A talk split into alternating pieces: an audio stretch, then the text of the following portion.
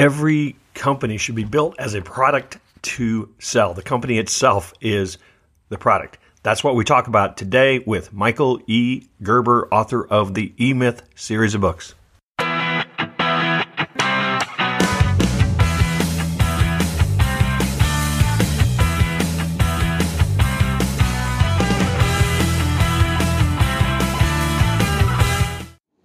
This episode of the Duct Tape Marketing Podcast is sponsored by Magic Jack for Business. Uh, you own a small business, you know the phone is your lifeline. Uh, Magic Jack for Business is a really cool way to get phone service reliability for a lot less money. It starts at $14.99 per line. There's no nickel and dime. I mean, you get all kinds of powerful features. So, because you're a listener, you're going to get two free months of service when you sign up at magicjackforbusiness.com slash duct tape. So that's just magicjackforbusiness.com slash duct tape. Be one of the first to sign up and you'll get a phone free too. Hello and welcome to another episode of the Duct Tape Marketing Podcast. This is John Jantsch. My guest today is Michael E. Gerber. Many of you know him as the author of the wildly popular E Myth series of books and point of view, uh, including a book we're going to talk about today called Beyond the E Myth The Evolution of an Enterprise. From a company of one to a company of 1,000. Now, some of you may also uh, know, because I talk about it a lot, the influence that, that uh, Michael has had on my work, including writing the foreword for my very first book, uh, Duct Tape Marketing. So, Michael, uh, thanks for joining me. Thanks, John. Delighted to talk to you. We haven't talked very much lately. No, it's been a while. In fact, the last time I saw you was a couple years uh, ago in somewhere in Canada, I think Toronto, at a uh, a conference. Um, but uh, you're right. I'm I'm I'm still crisscrossing the country as uh, as I know you are as well. So hopefully we we will uh, rectify that in person. Well, let's do it intentionally rather than accidentally. well, that's that's a good concept, isn't it? so we're going to dive into your new book, but there's uh, one of the first things that hit me, and I've been saying this for years. I know you've been saying this uh, for years, but people still don't believe it. Um, and that is that every business is essentially the same. Now, when you tell business owners that, uh, particularly when they are quite certain that n- nobody does anything like them, you know, w- what kind of reaction do you get? well, the same reaction you get, incredulity, meaning they, they look at me like I don't really get it um, that in fact their business is unique because they're unique, because their people are unique, and on and on and on and on. And you know, you have to deal with that thought process that you've got to engage people in to understand the universal reality of every um, organization on the planet. And once you begin to look at it from up there down, something shifts. And it's that shift I know you always look for with um, individuals you work on behalf of. And it's that shift I've been looking for continuously for the past 40 years doing the work that we do. It's a hard shift to get people to make. One of the things that, you know, I've, I've, you know, I'm going on my third decade actually of, of business and, uh, you have gone on certainly, uh, a little more than that even and uh, certainly we both know business owners that have had businesses for you know that period of time and so much has changed around them. I mean how how do you counsel people to deal with the fact i mean we were talking off air about the internet. Well it didn't exist really as as such an important element 10 years ago. So how does that impact this idea of scaling a business? Well it, it's it's obviously a piece of it. Um, the problem being that um, we don't understand. Uh, the vast majority of us in this world of commercial enterprise, we confuse the details with the um, strategic reality that, in fact, all of this time that stuff's been changing, the internet and all the components that um, we can speak about technologically related to um, e-commerce and so forth and so forth and so forth. All this time that all of this stuff has been changing, you might say, as I think of it, as the tools of the trade. Yeah. The major shift hasn't happened. And the major shift is the shift of mindset. of all of these guys who are focused on the tools of the trade as though the tools of the trade are really what the trade is all about. And they miss the big thing, which is what is it that a Steve Jobs saw other than the tools of the trade that made him such a profoundly, passionately evocative entrepreneur when he didn't have any of the skills that one would think one would need in order to create a tech company. He wasn't an engineer. He wasn't, I mean, I could go on and on and on. Right. He had no experience in business. Um, just like Ray Kroc had no experience in business. He was a peddler of malted milk machines. He was 52 years old when McDonald's came before him. So, what is it that, in fact, I continue to say, and why is it I continue to say it? And I'm certain because we're so much aligned with each other philosophically that it's the universals that count. And the universals that count haven't changed at all.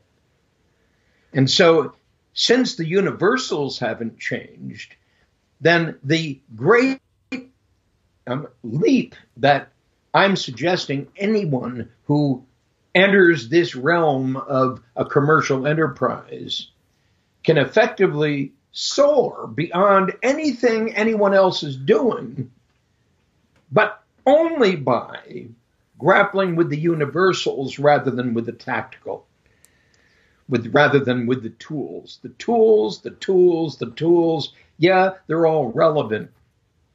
But without that seismic picture in one's mind and heart, the tools are irrelevant. One of the universal. All they do, all they do is get you to. Yeah, yeah, yeah. They're, they're, do it, do it, do it, do it. the ends. The one of the universals that I know you speak a lot about, and and you know this this to me is a mindset shift for a lot of people. Um, and and I heard you in an interview with a mutual friend John Warrillow uh, talk about, uh, uh, and I can't remember if he asked this question or if this was a statement from you, but that every company should be built as a product to sell, and that that from the ground up, you know, that's the mindset shift or that's the point of view. And I suggest that very few are. Very few are. Very few ever will be. But absolutely, truly, it's the theme underlying my new book, Beyond the E Myth the evolution of an enterprise from a company of one to a company of 1,000. And that is to every entrepreneur, their company, their invention, their enterprise is really a company being created for sale because ultimately um, there's an exit strategy. And every single one of us has to come to grips with that, but not later, but way, way before, preferably at the very outset of the company. You know, one of the challenges, and I'll, I'll, throw this back that I think a lot of companies, particularly some companies at scale, you know, founder had a great idea, a dream, a vision, you know, went at it and did something that nobody else did or, or saw. This thing took off. Uh, I'll use Google as an example. You know, a couple people that were trying to solve a problem they had created this way to look at the internet in, in a way that nobody else was, and and 15 years later, they're, you know, they've got a billion dollar, multi, multi billion dollar um, uh, venture that's doing things that I can't imagine they even dreamed were possible. Um, you know, how does, you know, so obviously that's an extreme example, but, but surely those two founders didn't sit there and say, we're going to build this to sell. Well, you know, it's not a question of whether they did or they didn't. Right. In short, it's irrelevant whether they did or they didn't. I'm essentially saying you must. And so let's forget about Google for the moment.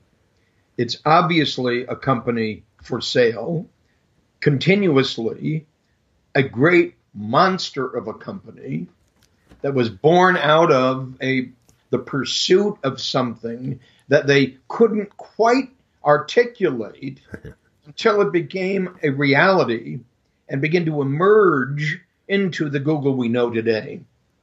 And I'm essentially saying that let's talk about all the little guys. Let's not talk about Google for the moment. Because anybody could say, yeah, but Michael, yeah, but Michael. Yeah, but nobody really knows what was going on in their head when they started this. but I can absolutely guarantee you it was big. Meaning, whatever was going on in their head, it was bigger than a bread box. It was big. It was um, a movement toward something um, bordering on the infinite. Just as it was with Steve Jobs, just as it was with Ray Kroc, just as it was with uh, Mary Kay Ash and Mary Kay Cosmetics, just as, in short, it was huge. And so effectively, I'm saying to every little guy, and I don't mean they're little, the guy isn't little. I'm saying their perception of reality is little.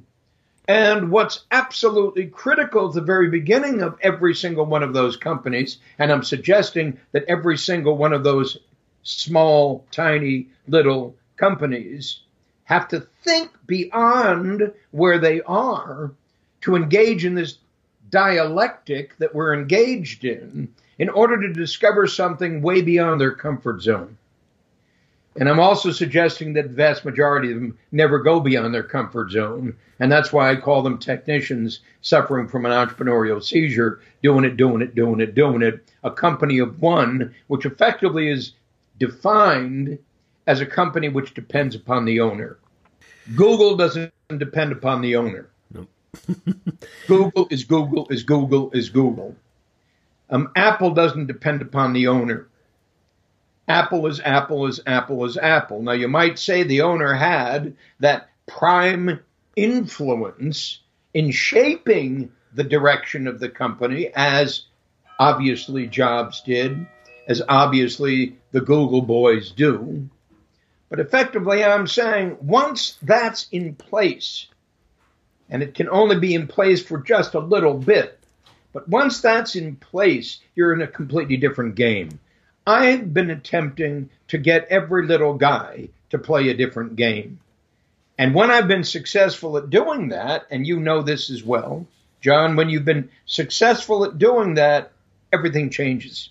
So, so let me ask you this. Um, you know, jobs as we know them today, um, employment as we know today, I think is going to be very different. It, it, it has changed dramatically. Um, sh- should should everyone today start a business, in your opinion? And again, I, I, I know halfway a direction you could go with this. Uh, um, uh, that that certainly a lot of people aren't built for it. But just from a, a, a sort of practical standpoint, is that the path people should take? Yeah. Well, I want to awaken the entrepreneur in everyone. I have this. I have this saying that if we're born in the image of God, and we're told we are, if we're born in the image of God, then we're born to create.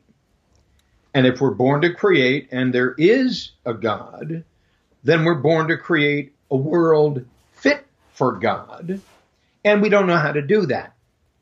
So I'm suggesting there's a process that we can engage every single human being on the planet in for the purpose of doing that, creating something that in fact is transformational within his or her own personal community, what I call an economy of one, to go beyond an economy of one to economy of plenty, to in fact have a transformational impact economically, socially, spiritually um, on their world. And I'm saying that is a primary source of energy for every single person who is deprived of energy, that creative energy that we're talking about. And because they're deprived of it, simply shrink to fit, shrink to fit the status quo, shrink to fit small rather than grow, and in the process deprive themselves of experiencing life to the fullest. So we're going to talk. I want to talk a little bit about the process because you have it broken down in a set of steps. Um, but if somebody is is picking up your book, they're listening to this message, but they you know they've been in business a while. They they are where they are, um, and and maybe like you said, that's you know they're stuck in a job rather than owning a business or being an entrepreneur. Um, can can you know do they have to break something in order to to change that? yeah, they they do have to break something, and the only thing they really have to break though is their perception of reality. Yeah. And so understand when I talk about the dream, the vision, the purpose, and the mission, which I think of as the strategic elements of Beyond the E Myth. The strategic elements are critical, and it's engaging in those strategic elements the dreamer, the thinker, the storyteller, the leader, what I think of as the entrepreneurial mindset. Not because you own a company, but the entrepreneurial mindset because you own a life. In short, you've been given a gift called a life, which you can do something with, but only if you break free of the status quo thinking that limits and inhibits almost everybody to live solely in what I think of as their comfort zone. Mm-hmm. I'm saying the thing you break is your need to remain comfortable. And that means to shatter everything you might believe by simply beginning with a blank piece of paper and beginner's mind. That's the logic underlying beyond the E myth a blank piece of paper and beginner's mind. New co rather than old co. We're not here to fix a broken business. No longer. We've let that go um, several years ago. We're no longer here to fix a broken business. We're here to create a new one. So, in Beyond the Myth, then, um, again, most founders, you know, certainly are keepers of the story or of the vision, but they also do everything else um, in a lot of cases. So, right. so how would you describe the founder's job in a Beyond the E Myth world? Well, in Beyond the E Myth, the founder's job is one job and one job only, and it's prepare your company for sale. Hmm. So from the very beginning of your company called Newco, now I'm splitting um, the attention here. Uh, one part of me focuses on Oldco. Another part of me focuses on Newco. I stopped trying to fix Oldco to make it better, and I now devote most of my creative and innovative attention on Newco to make it what it in fact is being called to become. And in order for that to happen, um, to discover what it's called to become, I have to awaken the entrepreneur within. And that entrepreneur within is the dreamer, the thinker, the storyteller, the leader. The dreamer has a dream, the thinker has a vision, the storyteller has a purpose, and the leader has a mission. And while this might sound like grand rhetoric, it ain't rhetoric at all. It's the practice one has to engage in to go beyond where you are. That's what we're attempting to help people to do. And what I've done with Beyond the E Myth is to make it simple. It's only eight steps. And the first four strategic steps are my dream, my vision, my purpose, and my mission. Mm-hmm. We've got to pay dutiful attention to what those four things mean. And my next four steps are putting them into practice the job, the practice, the business, the enterprise. So I've created a process out of this, John, which of course is a system. And the minute we begin to work utilizing that process, something significantly different occurs in the mind of the people we're working with. Of course, they've got to take that first step, that trust step which says, okay, Gerber, I'll, I'll, I'll believe you at least for the moment. And so I invite them to come join us in what I call the new dreaming room.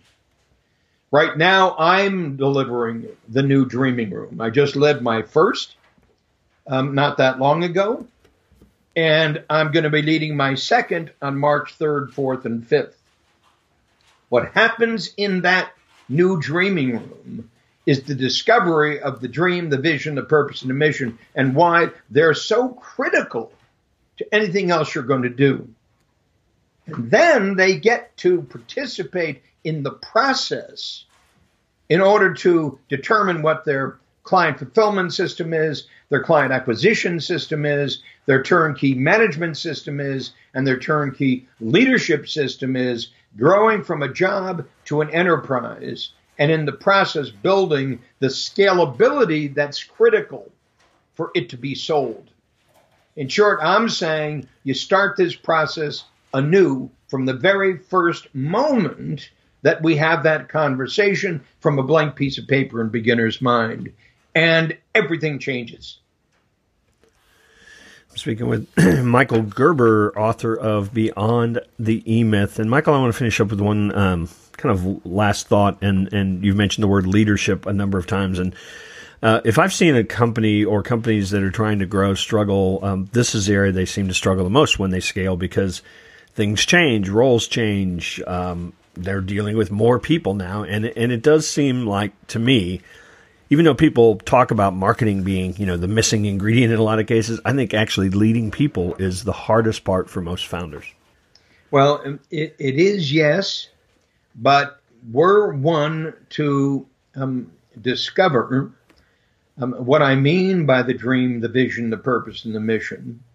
We're one to found their company upon the belief system that's critical for them to be able to communicate to people using a process by which they engage them in what they're here to do, you suddenly have a medium of communication that is non existent in 99% of all the companies. And that's the leadership's role. And so leadership is, in this case, communication at a strategically important, significant level. It's missing in every small business I've ever walked into. And it's critical that an individual come into relationship with that conversation. I call it the storyteller. The storyteller is absolutely crucial if the dreamer, the thinker have done their work to go on to creating a mission that people can engage in. It's interesting listening to you talk about the storyteller because that's probably the hottest concept in marketing right now is this idea of of telling the public story um, in a way that, that engages people and I and I think that most people struggle with that if they don't have the internal story. Well, absolutely. If they don't have the internal story, they can't have an external story. If they don't have an external story, they can't have an internal story. So the two are absolutely critical to each other, but not as a device. Right. So understand, John, that's the critical difference. I'm not describing this as a device. Yeah. yeah. Meaning if you do this, then you get that. It's not a device at all. It's at the heart of the meaning of an enterprise. I just watched the movie Steve Jobs mm. for the third time. and when he spoke to, um, in a little vignette within that movie, uh, the guy who was the head of PepsiCo to attract him to become the CEO of Apple, obviously a terrible mistake. But when he did that, he described the story underlying Apple. And when you go back to that movie and watch him, the younger Steve Jobs with Sculley, telling him that story, and Sculley said, I'm on, um, you understand what I mean by it. Yeah, there's there's there's no ability to create a good story. A story just is, isn't it? but uh, uh, to your point about a device. So, Michael, um, where can people find out more about Beyond the E-Myth and the Dreaming Rooms that you talked about? I, I, I, know, I assume michaelegerber.com, but uh, you've also got some other assets out there, don't you? Yeah, they got to go, John, they got to go to um, www.beyondemyth.com. Beyondemyth.com. They'll get everything. Okay. They'll yeah. know exactly what's available. And they'll also be able to get a $1.99 version of the book in Kindle. In Kindle, yeah, great.